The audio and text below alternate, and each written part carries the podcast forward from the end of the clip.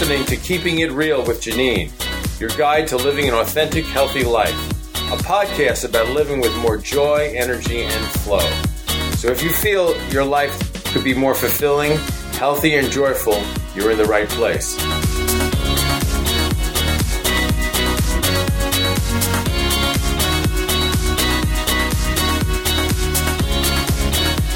obesity, depression, autoimmune disorders, cancers, gluten sensitivity, diabetes, endocrine disruption, autism, chronic illness, neurodegenerative diseases. The list is so very long. What's happening and why are we experiencing a huge growth in such a large variety of illnesses, especially chronic illnesses? Many of you have probably not yet heard of glyphosate the active ingredient in the herbicide Roundup. Roundup was developed to kill the plant it is sprayed on, like weeds. GMO crops are specifically engineered to withstand being sprayed with Roundup. They are considered Roundup ready. Almost everyone has some knowledge of GMOs, but hardly anyone knows that Roundup, glyphosate, is now sprayed on the majority of conventionally grown grains in North America. It's also used as a supposedly safe weed killer by cities and households across North America. This podcast episode is dedicated to understanding how glyphosate is affecting the environment, farm animals, and humans from the perspectives of a well-researched, experienced organic farmer and a well-researched, experienced functional medicine doctor you'll find fascinating, cutting edge information that will help you make informed choices in your nutrition and healthcare. We'll begin with how the soil and grains are affected and how they've changed over the last 50, 60 years. David Stelzer is a pioneer of healthy soils and organic foods. His family has farmed in the Pacific Northwest for over a hundred years. He's the founder and CEO of Azure Standard, a leading producer and nationwide distributor of natural, organic, and non-GMO foods. And by the way, Azure Standards is one of my favorite places to buy my organic products. David first started farming organically as a teenager in the 1970s and his passion for providing nourishing, healthful foods grown in healthy soil without the use of harmful chemicals has only continued to grow. Hi, David. Hi. I'm so excited to have you on my podcast. I'm really, uh, I'm really looking forward to this conversation. Oh, my pleasure. Happy to be. Oh, thank you. Um, I'd like, if if you don't mind, I do this to all my guests. So uh, I'd like you to begin just by giving us a little bit of whatever you'd like to share of your journey um, and uh, kind of the path that that you've taken to get where you are now, and then we'll get into glyphosate. okay. Well, my path started very very young in my life. Um, I, as a very very young child, I got extremely ill and um, mostly an asthmatic type condition, only in a very extreme way. Mm-hmm. And uh, the medical establishment had given me up. They said there wasn't much chance that I would live. Oh my goodness! And my parents uh, wouldn't accept that as an answer, and they began looking in other places for for help.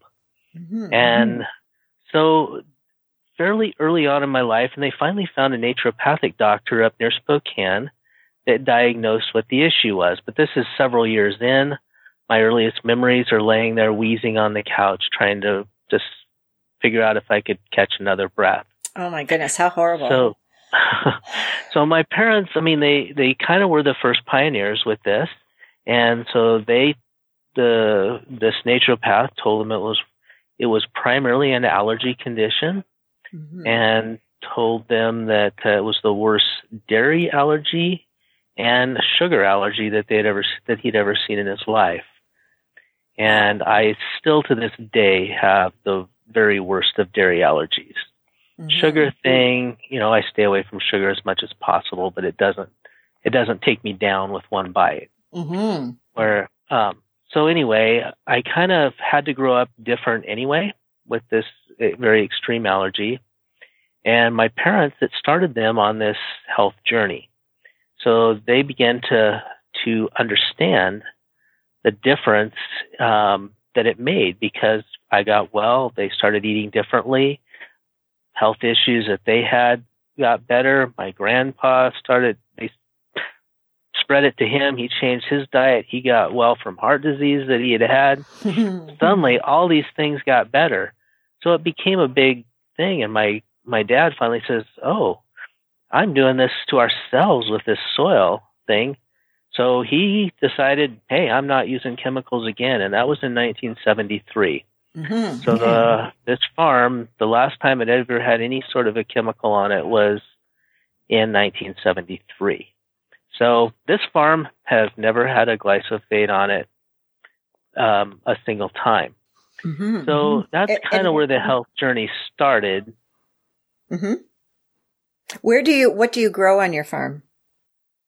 Well, we grow uh, 85 different things now, but at that time it was primarily um, it was a wheat and cattle ranch primarily. Okay.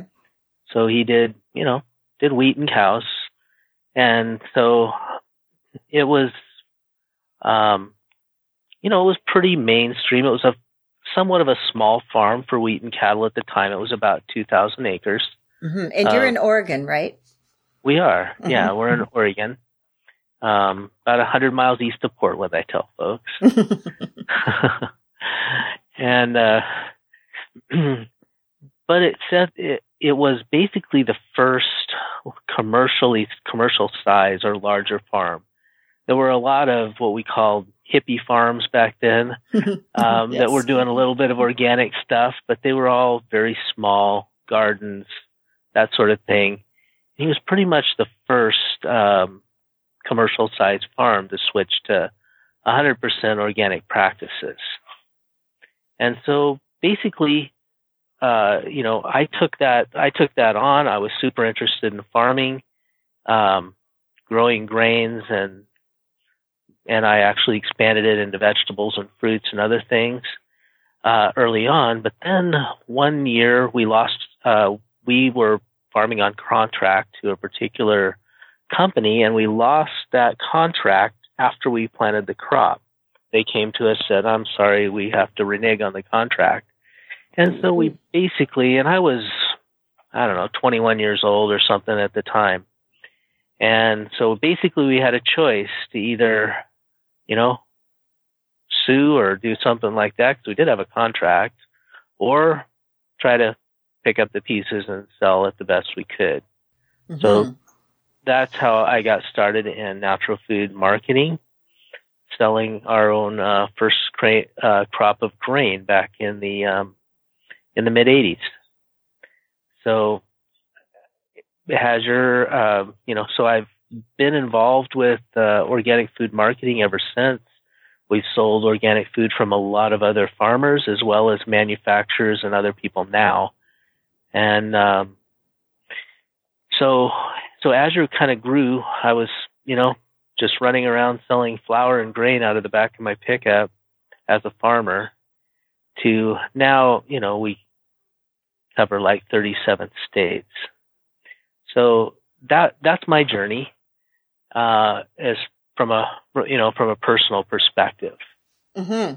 You definitely turned lemons into lemonade because you have a fantastic operation there, and I've been let's see, I've been ordering. I started with a small private co-op outside of Portland before I moved to British Columbia, so that would have been maybe 2010, and then. Okay. Um, and then I, I found out that I could still order from you and go down to Washington state and pick, pick up orders. So I usually do like two really big, big orders um, a year, and because it's a, a long process to get down there. But I, mean, I really rely on the quality and the the variety of foods that you provide, and I'm very grateful.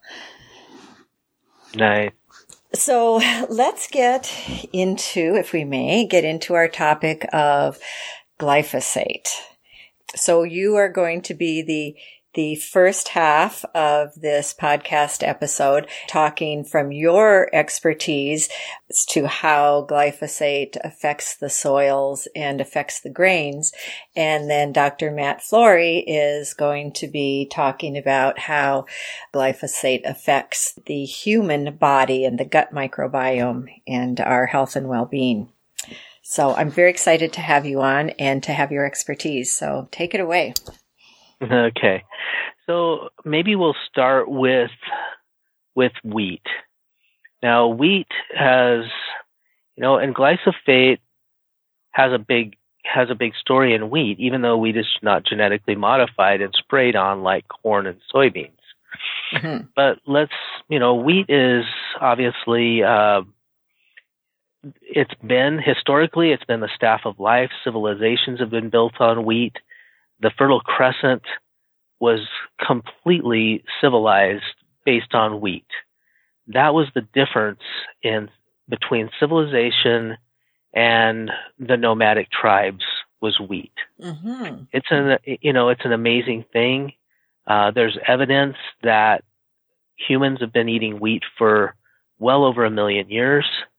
We don't know, but we do know that we have modern wheat similar to what we have it now for at least four to 5,000 years. Mm-hmm. So it's an old staple in the diet. Mm-hmm. Now, right now, we have this huge movement away from wheat. So we're talking, you know, there's books been written, there's a lot of doctors recommending staying away from wheat, and a lot of people tend to get better when they quit eating wheat from various ailments. Mm-hmm. And that's real. So why is this? And this is the question that I'd like to answer a little bit today is why, what is the big uh, problem with wheat, you know, with wheat in the diet? And we can go into other, other crops as well, but let's start with wheat because it's probably the most dramatic of all the crops mm-hmm. in, in this space. Well, you know, I've been really puzzled by this myself because humans have been eating wheat for centuries. It seems like all of a sudden, practically everyone is gluten sensitive. Um, or right. has, you know, all kinds of, of problems with wheat. And before I knew about glyphosate or, you know, some of the other, uh, reasons, I, I, I thought, what, something's going on here. This isn't just a fluke. There's some reason that, that so many people are having problems with wheat now. Yeah, yeah, no, there's there's very much a reason, and it's a kind of a double-edged sword. It's a double whammy okay. that we took, and so for just a little bit of history on wheat, wheat obviously, you know, another thing about wheat, it's of all the food crops that are readily available, you know, excluding a few cactuses and things like that, wheat is the best converter of water of any plant that's widely known used for food consumption. Hmm, I didn't so know you that. can you can grow it in drier areas on less water than pretty much any other crop with a you know ev- definitely than any major food crop and almost there's just a few very minor ones that are better uh, converters of water to nutrients. Mm-hmm. Interesting. So when back in the in the 50s there was a group of scientists that said, hey, we're having an exploding population on the earth. We've got to come up with a way to feed this burgeoning population. It, you know, and the trend was that way. It didn't quite materialize to the, in the way that they expected, but they came up with what they called at the time the Green Revolution. And most of us may have heard of that. Um, you know, historically. Mm-hmm. So now or, we have. Or the, some of us lived through it. some of you, some of us lived through it. Yeah. so we have the green, the green revolution. Well, these scientists, the main crop that they focused on, I mean, they did focus on some other crops, but wheat was number one. It was the very first crop and the most focused on crop by these scientists. So hmm and the way that they were looking to increase yield on wheat. So wheat back the, the ancient, the older varieties, you know, under good agricultural practices, you know, they typically yielded some 30 bushel per acre or something along those lines. Mm-hmm. Maybe a little, you know, a little more. You'd ha- you'd see 50 bushel crops from time to time, but that was an amazing, you know, set of circumstances to make that happen. And you know, after World War II, they came up with anhydrous ammonia. Anhydrous is a a gas that is creates a ready source of nitrogen to a plant. Mm-hmm. Now it's 100% mm. artificial and it has no other nutrients in it, but it has nitrogen. Mm-hmm. So nitrogen is the growth regulator of any plant. Right. So the more nitrogen you put on, the bigger the plant gets. So they started playing with using anhydrous ammonia on wheat crops to increase yields. And sure enough, it would. But the thing was, it increased the size of the wheat so much that those wheats would grow too tall and the stem, you know, because it's just nitrogen, didn't have enough of the rest of the minerals to create the cellulose. The, the wheat would tip over. Uh-huh. So it would fall, it would just fall on the ground. And a lot of times it would crimp the pipe so it couldn't get any more moisture up the pipe and it would shrivel the head and they would get no crop whatsoever if it fell over too early. Got it. Which was which was happening. So they developed so they began breeding and traditionally this is not genetically modified. Mm-hmm. It's through hybridization and and uh, traditional breeding practices. They began to try to develop stocky short wheats. Uh-huh. So they called those semi-dwarf wheats. Now, they were successful in doing that. They created a variety and they began to come out in the 60s and 70s, all these variety, these semi-dwarf varieties of wheat. And so the farmers then began planting these semi-dwarf varieties and they began using large amounts of anhydrous ammonia on the crop to increase yield. Now, uh, just a moment, David, uh, just for my clarification and maybe others, was this being sprayed on or was it being uh, just put in the soil? Anhydrous, it's a gas. It's so a they, gas. They put it in the soil. They have to actually bubble it into the soil underneath the soil. Oh, interesting. So they they have these little springs, and you'll see it. I mean, they still do it to this day. Huh. Uh, in a lot of a lot of wheat ground, it's used super readily, and corn as well. But yeah, they have a big like gas tank, looks like a big propane tank on the back of a cart they pull behind their tractor. And then they have these little, like we call them spring tooths, but they're like curved springs that go in the ground. And then they're in the middle of that, there's a little pipe with emitters and it emits this gas underneath the soil. Oh. And they normally do that right before planting the crop. Okay.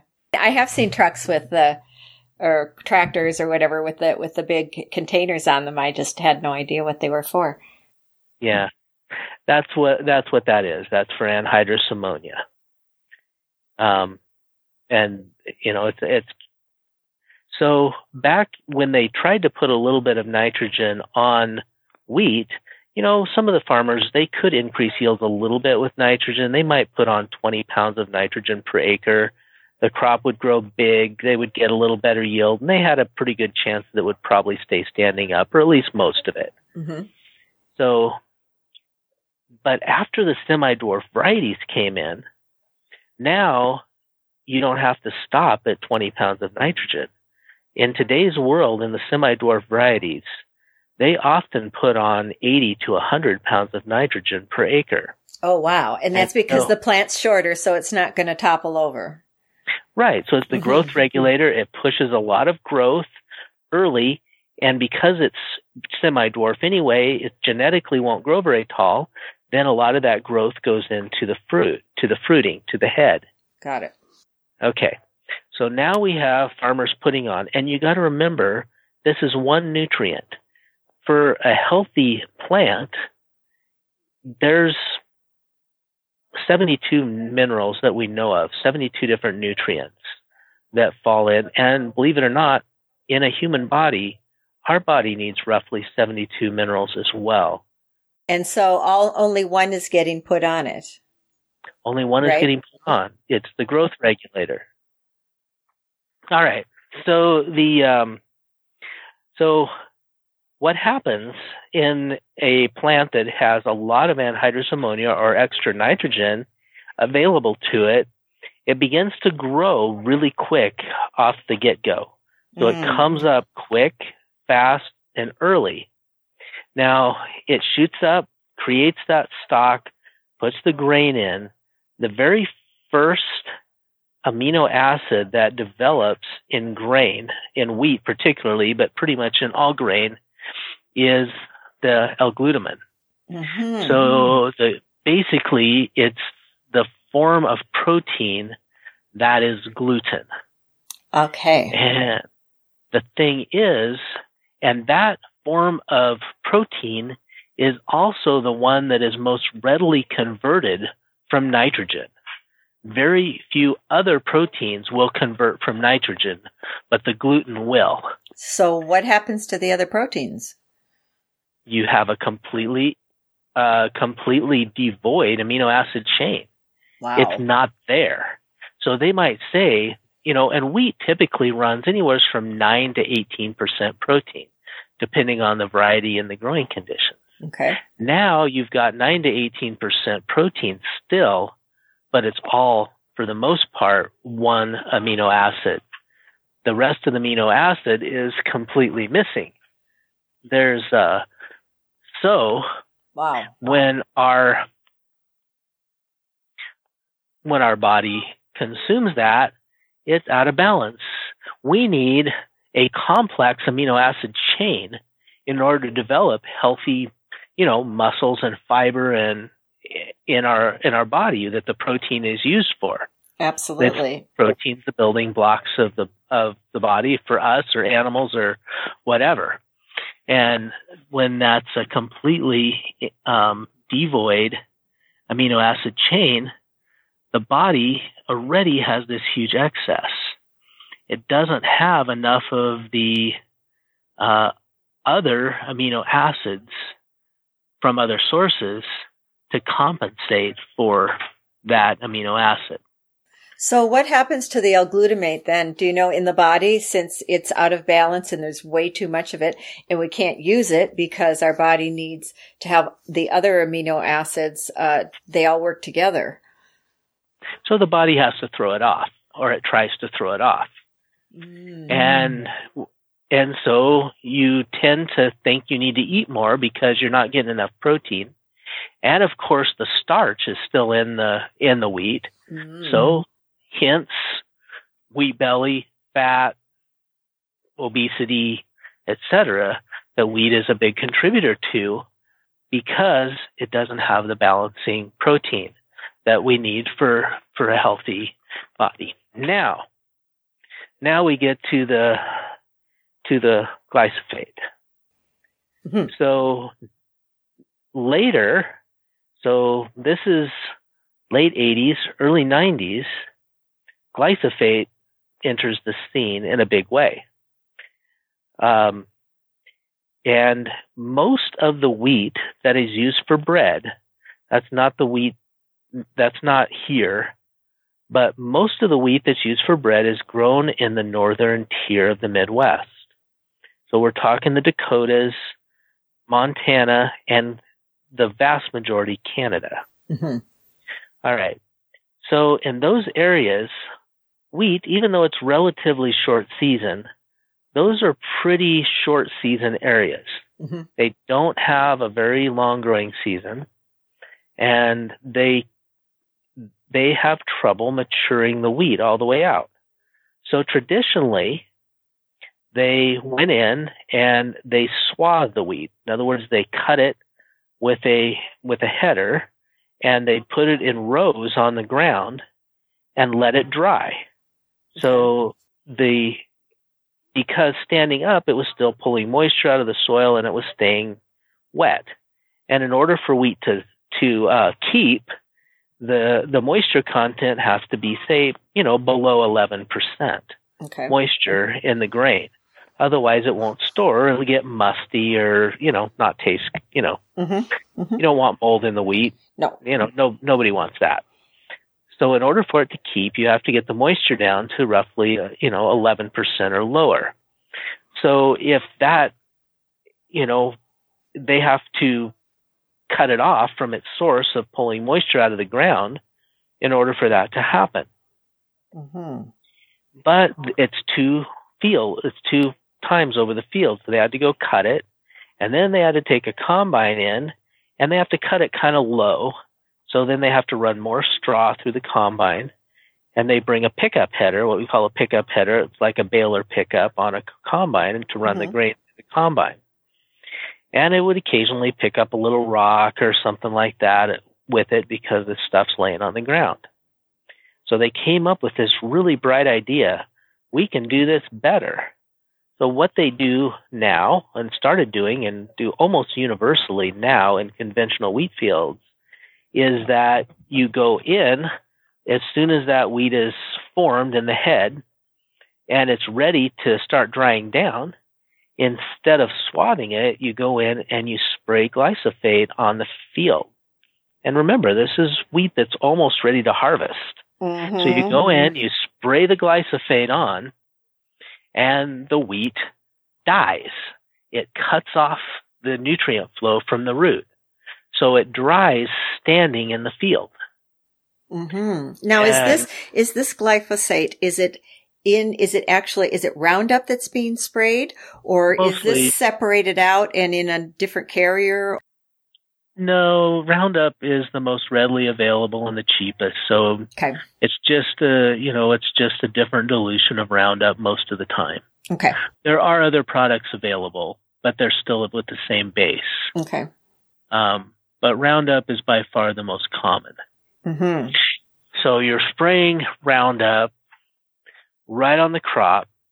It's and wheat. You got to remember. Uh, I mean, it's it all it thrashes free it doesn't have a real strong husk.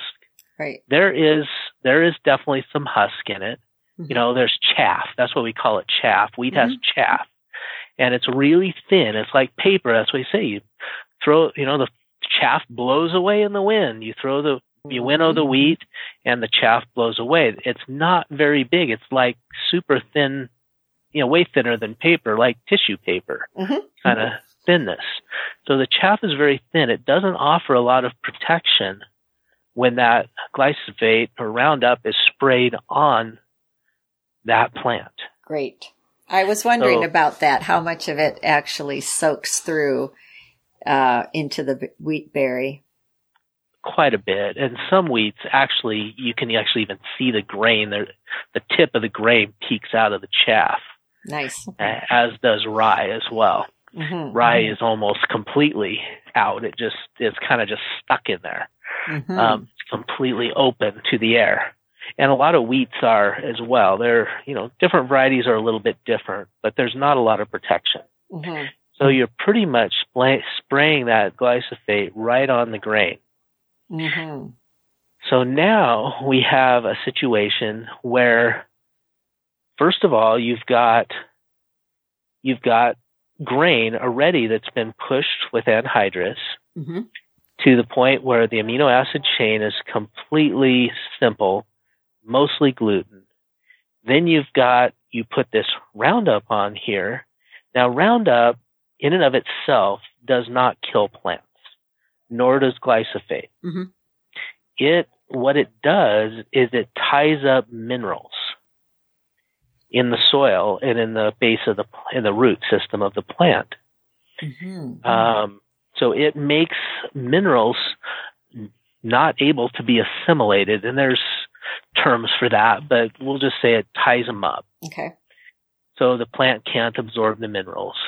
They call it a form of chelation. Mm-hmm. And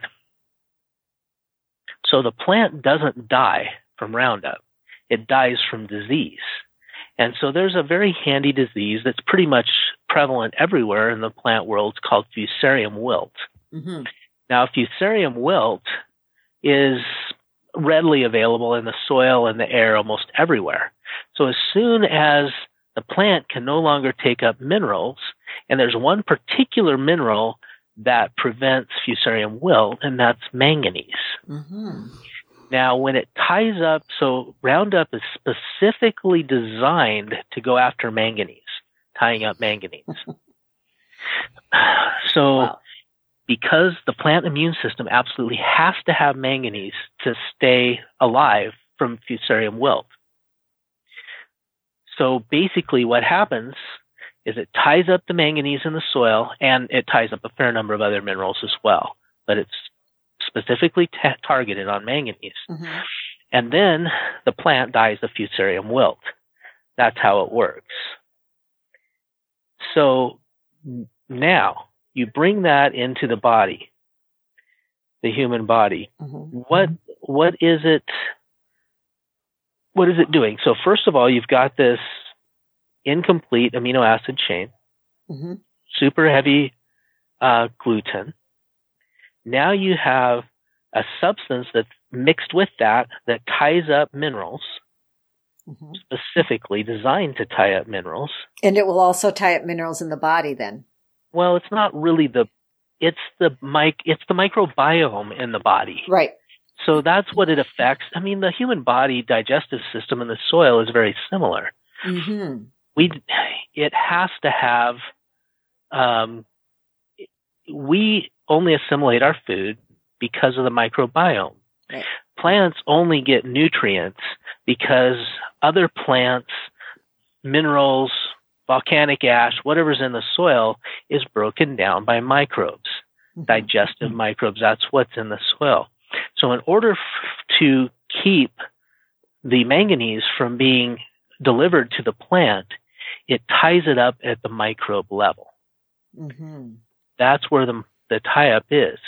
So the microbes are similar enough, and yes, it's not designed for human mic- microbiome, but it does, they're similar enough that the microbes then become starved for minerals, and they cannot deliver the minerals to your body that your body needs, especially to create proper proper proteins and to be able to digest your food properly. So now you have a double whammy. So you've got you've got to add extra nutrients, minerals and proteins in order to have for the body to be able to use that gluten, that ex, all that extra gluten and convert it to muscles and and energy. Mhm. But now you have the minerals being tied up by at the microbiome level in your in your gut. So you can't digest the minerals that come in your food, the few that you get, Mhm. and So you're probably wasting all the supplements you're taking too, the minerals in the supplements, because your body can't use them. that's a big part of the whole glyphosate um, deal. Is that yeah, it's tying up the minerals from here to there.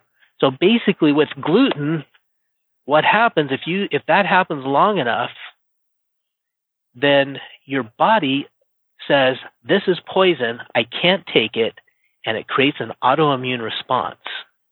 So we have roughly right now, one percent of the population of the United States is is full blown celiac. Wow. They are absolutely deadly allergic to wheat. Right? The Mhm. body has created an autoimmune response. Its immune system kicks in and you get sick as a dog if you eat wheat Mhm.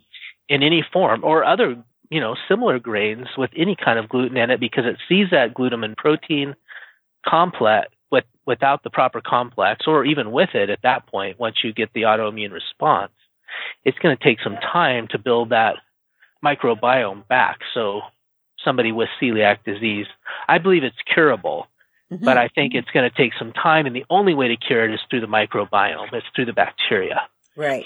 So Um, do do all uh, grains have glutamate in them? L-glutamate? no No. Okay. No, no, not all grains do. Um, but I believe that there's incomplete proteins and amino acids in other grains as well. Mm. I just don't, you know, that's not my my research um, area because I've been more of a wheat farmer. okay. But um, there are grains, uh, for instance, uh, rice has no gluten in it at all. Oh, right, right. I was thinking more like rye, um, quinoa. Well, quinoa. Quinoa does not. Okay. Quinoa has no gluten in it. Rye does. Mhm. Uh, barley does. Corn has a little bit different kind of gluten. Some people can handle corn gluten when they can't handle wheat gluten. Mhm. but their corn also has uh, gluten in it, but it's it's a slightly different form, and sometimes it'll trick the body. But that huge allergies, uh, corn, you know, you could tell almost the same story with corn, except instead of it, them using it on it to kill the crop at the end, they use they create Roundup ready corn so they can kill all the weeds and spray it right on the growing corn crop and kill mm-hmm. the weeds underneath the corn. So it's the same substance. Right. And mo- but that's something most people know about. I mean, most people now know about GMO crops and how they're engineered to to be used with Roundup. I've been finding in just asking around, most people have no idea that non-GMO crops, any non-GMO crop is sprayed with Roundup as a desiccant. Yeah, that happens, you know, yeah, all over in the northern tier.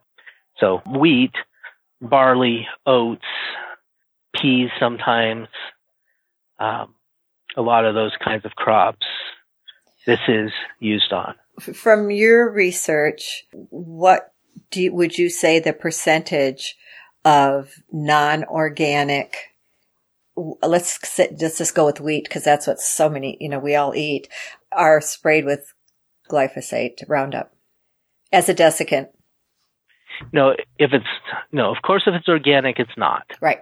But um, so that's definitely one way. But you know, in the prairies, there's I mean, there's not a lot of space in between the organic field and the conventional one. Mm-hmm. And there's not, so, you know, even with organic, you know, there is slight amounts of glyphosate showing up in organic crops. We do have to, you know, definitely be aware of that. Um, but it's 100% better than conventional. Right. Um, I mean, I read an article, the farmer um, asked to be anonymous, but he's a grain farmer in Saskatchewan. And he said that 90% of, and I, I, can't remember now if it's just wheat or grains, um, are sprayed with glyphosate as a desiccant before they're harvested. I I have no reason to dispute that. Number. That aren't organic, of course. They're yeah, of course. Um, I I don't know 100%. In Canada, it's probably at least that high. In the U.S., there's certain varieties of wheat. You know, for instance, you know, uh, soft white winter wheats. Mm-hmm typically they don't spray that with with Roundup as a mm-hmm. desiccant. Now they'll spray the field. It's still loaded with Roundup in a lot of ways because they'll do what they call chem fallow.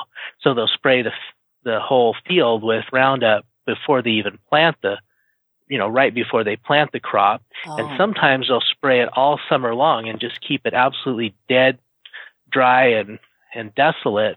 And then they plant into it in the late fall for a winter wheat crop, but they don't spray on top of it right before harvest because the season is long enough that they don't need to and it's just an added expense. Got it. So there's no reason to do it. You know, in, in the wheat country, you know, right near us here, they use Roundup a lot, but not as a desiccant.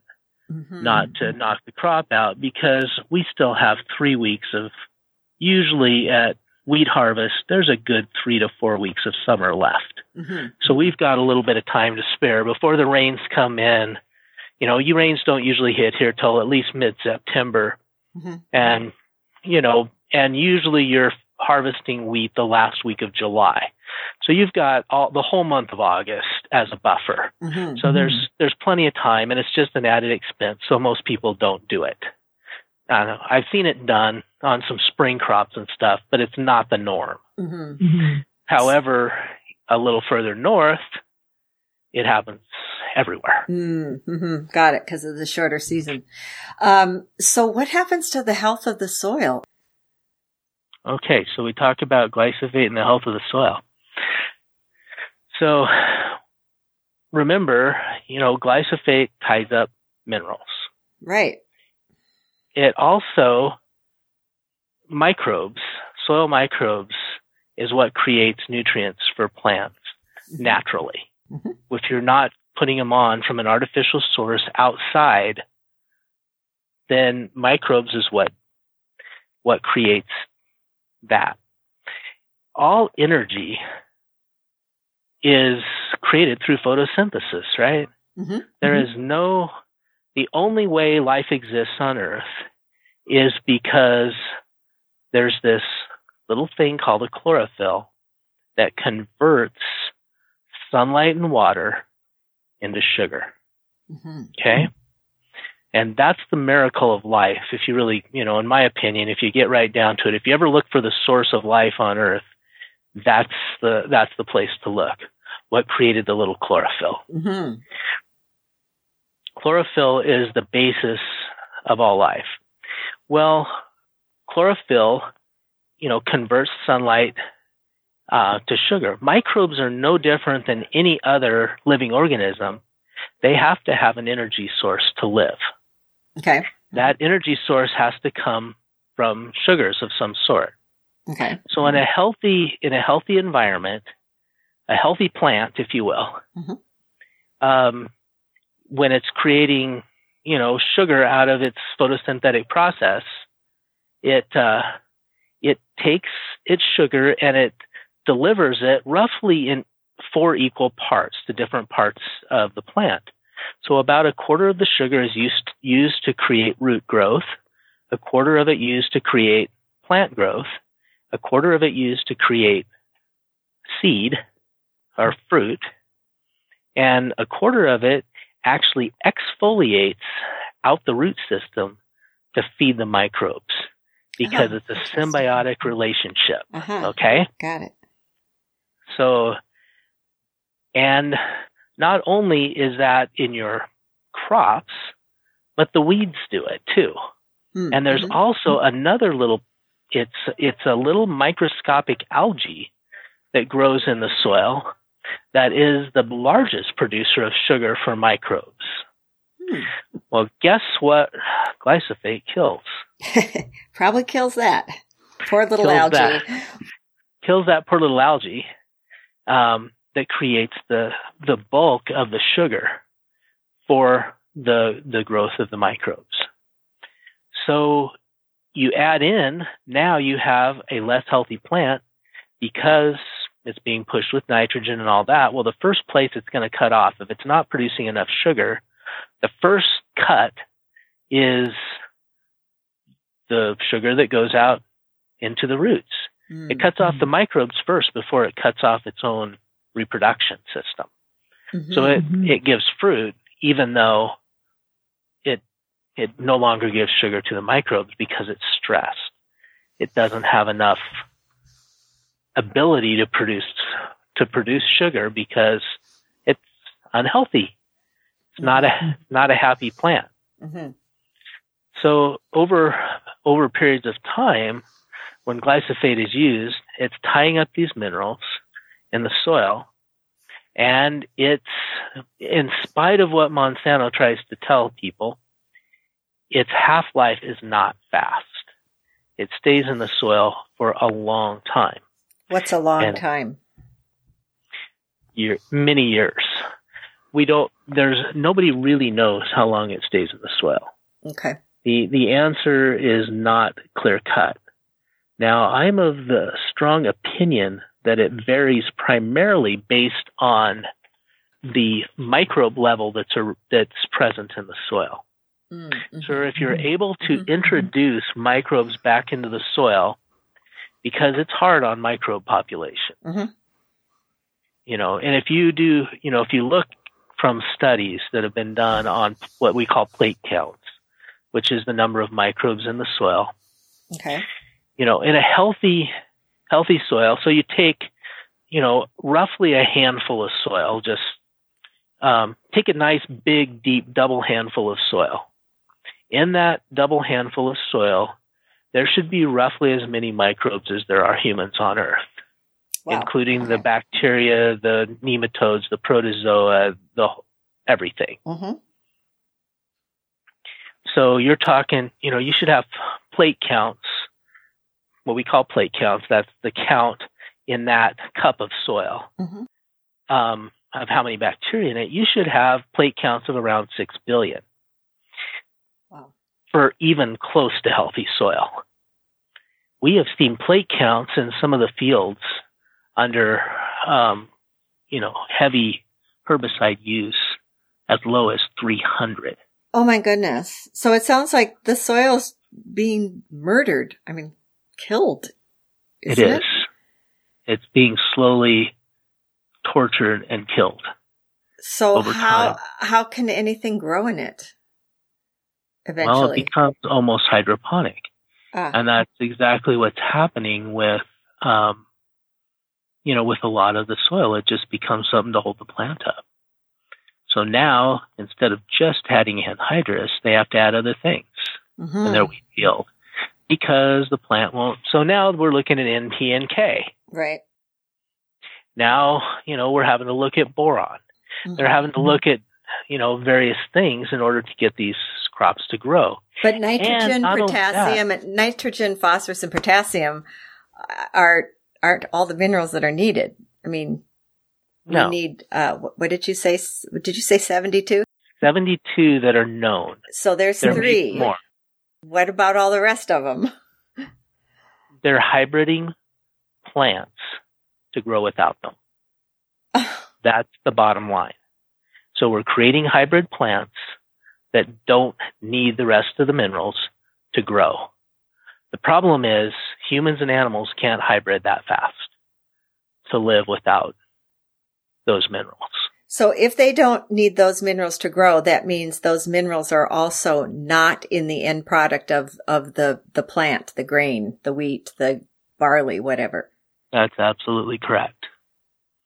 And that's why we find that people have to supplement, supplement their minerals and vitamins. So why are you take, you know, now you got to take a bunch of pills to get what should be in your food naturally. Wow. No reason that everything you need for health is not in your food. That's where we're intended to get it from. Right. It should all be there.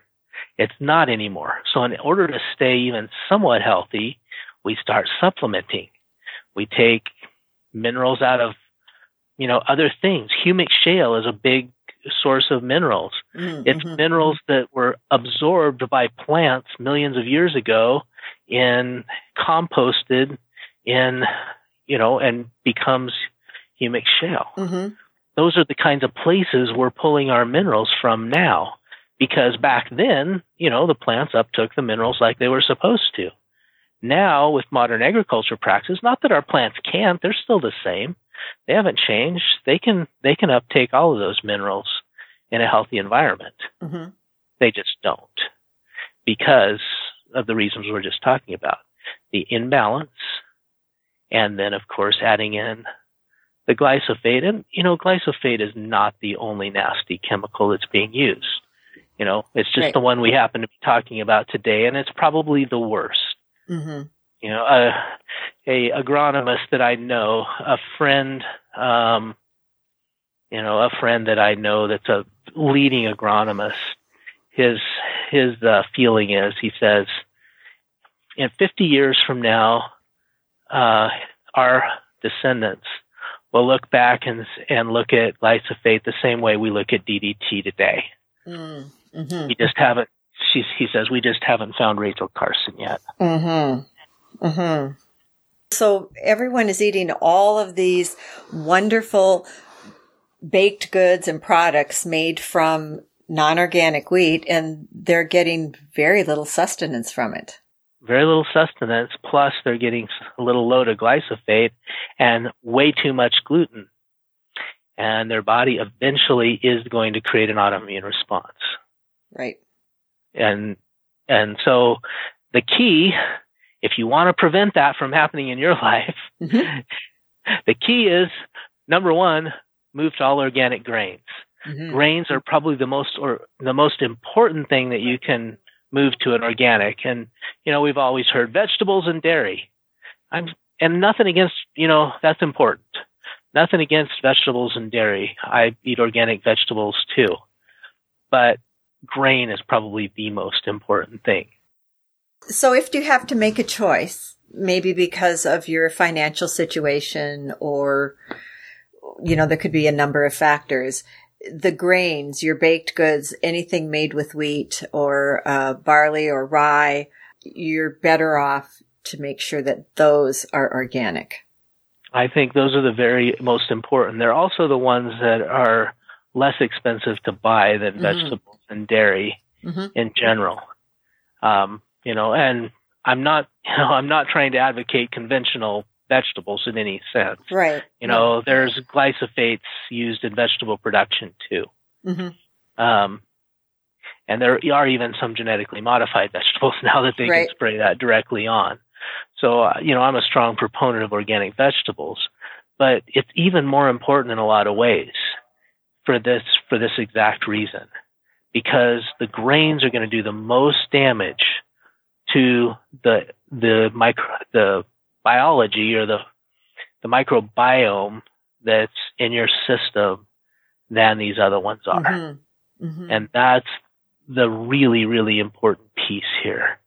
Yet how important is it to have a healthy digestive system? So these autoimmune diseases, you know, I believe that it also is a huge contributor to other autoimmune diseases that aren't necessarily celiacs. oh, Things absolutely. That, um, you know, and most of those autoimmune diseases, diseases start in the digestive system, right. period. Right. Obesity, diabetes, all, all of the autoimmune diseases, All whether you're talking about I mean, uh, all the way to lupus, disease. Parkinson's, MS, uh, the list is, is long. Yeah, Um, and they're they're all, you know, seriously tied to the microbiome. Mhm. And the microbiome is tied to what we eat in a big way. So grains that are grown organically, not only do they not have the pesticides, if the soil is treated properly so that it's feeding the plant everything that it needs, the organic grains should have the full complement of amino acids that it should have and the minerals and everything that the body needs um, exogenously to process it. Well, yeah, well, I will say, you know, I'm not going to say that that's absolutely the case um, always, hmm because the chances are a hundredfold better that it will. But it's not a perfect system anyway. You know, organic only really deals with what's not in the food, not with what's in it. Just Mhm. I never thought of that. okay. hmm So organic, you don't use this, this, this, and this. There's nothing saying that you have to use this. You can be organic by default. Now, it's not a very profitable thing to do. So, from an economic perspective, not a lot of organic farmers treat their soil that way. hmm But by the definition of the rules, you can. Okay, just so I get that out there, I'm a I'm a huge organic fan. Uh, the locals call me the organic guy but there's there the definition of organic in and of itself does not guarantee nutrient rich food. okay. It so- definitely is a huge step in the right direction, but it's you know what we really need to do, and you know it's not an easy thing to do, but we really should be selling food based on its nutrient content. right. And I think I think the future of food will move in that direction. We'll be looking at food based on, you know, how many how many minerals does this food have in it? How c- complex is the amino acid chain? You know, and besides amino acid chain, and, and I know this is probably a whole nother podcast, Mhm. but you could you could talk about the um, complexity of the sugars. Mm-hmm. So, Mhm. you know, a, a monosaccharide versus a polysaccharide Right. Right. and that is a whole nother study in and of itself. And you know, we touched on it a little bit with with the uh, you know the pro- the photosynthetic process that creates sugar from Mhm. you know um, from plants, but that sugar is not all created equally either.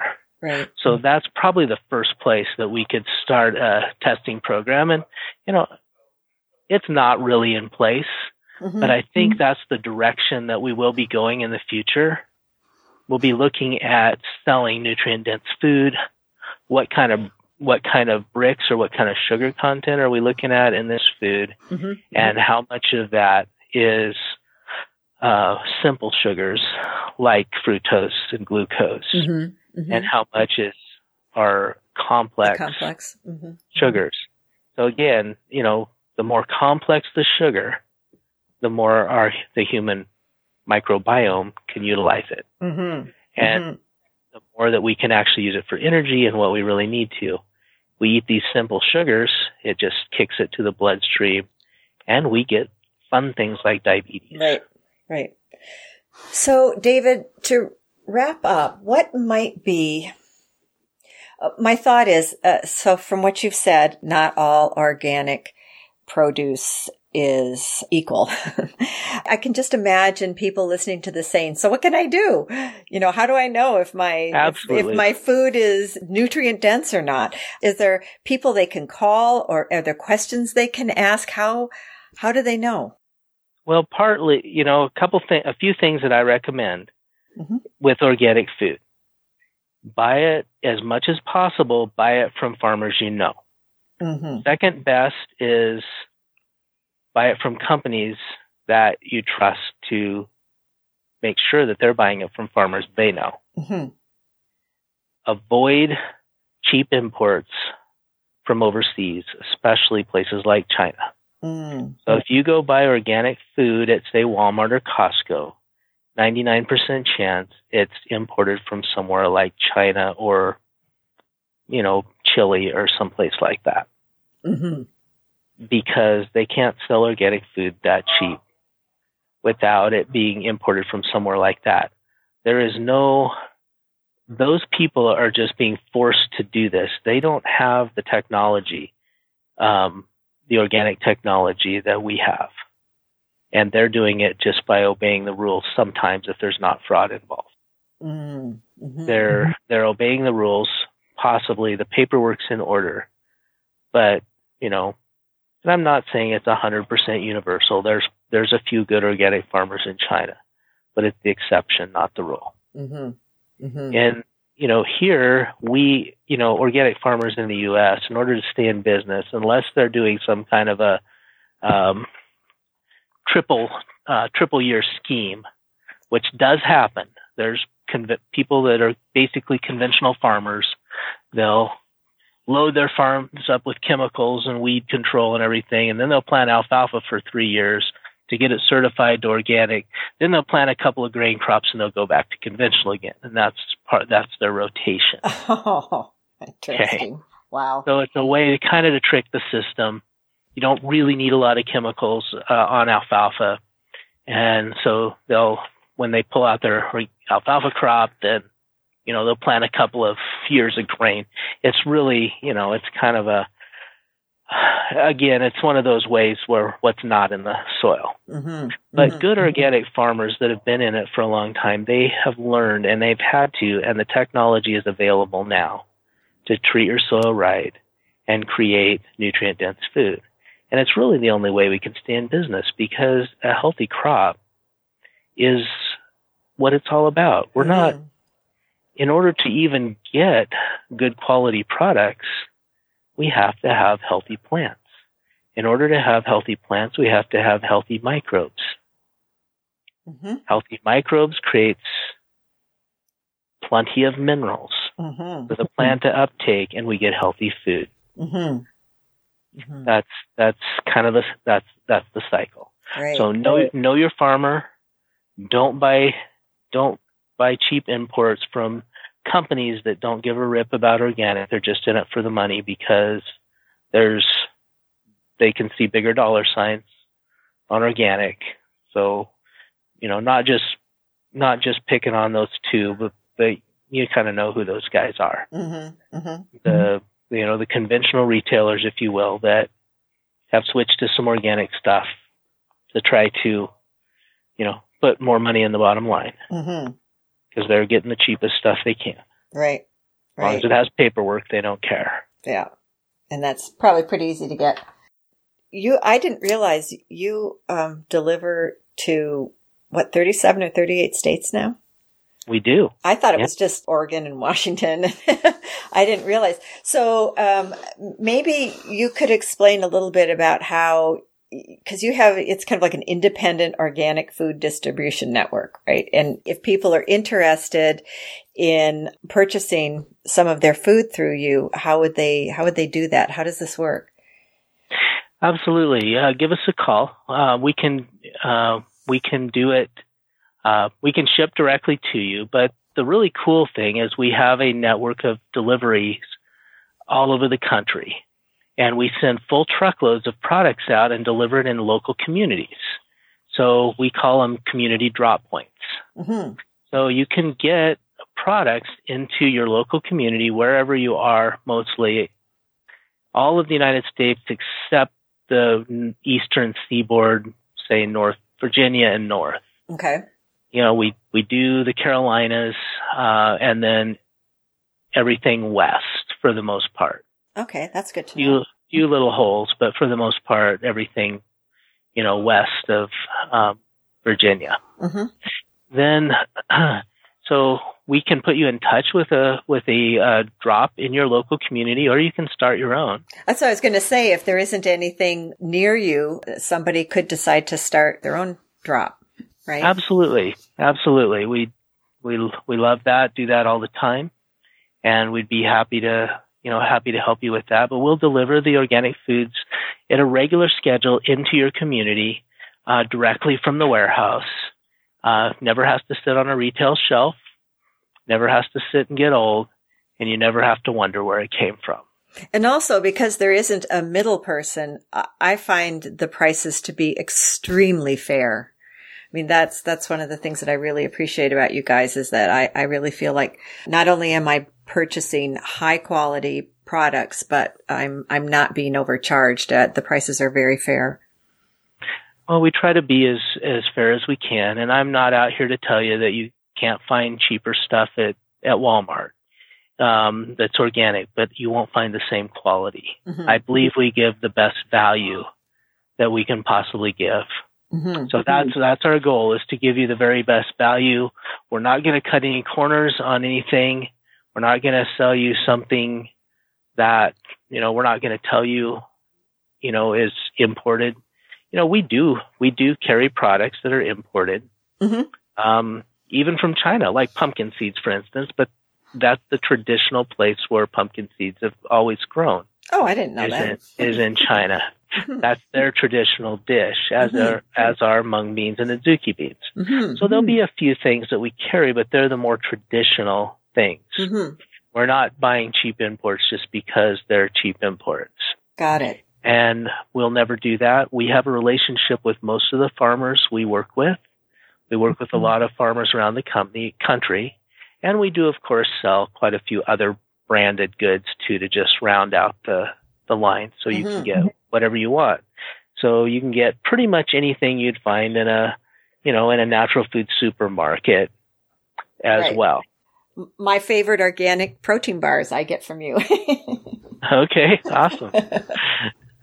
yeah. Um, so, what's the best way? How would you prefer that people try to contact you? And I'm also going to put all of this information on the podcast website. But if somebody just wants to jot down a phone number or a web a, web address right now, yeah. So the the um, phone number here and um, give us a call anytime is 971 200 8350. And the uh, web address is azurestandard.com. That's A Z U R E standard, S T A N D A R D dot com. Great. And I'll have all that information on the website. And David, this has been so enlightening. I'm so grateful that uh, I was actually speaking to one of your customer service people, and she gave me your email address. She thought I should talk to you. So, okay. I, I'm really grateful that the chain of events has connected us and that you've taken the time to, to do this. I really hope that we can help educate people and um, and change some people's lives. And thank you so much. Well, thank you, and I appreciate the your dedication to getting the message out about healthier foods and these agents like glyphosate. Thanks for what you do. Oh, thank you. And thank you so much. You take care. All right. You too.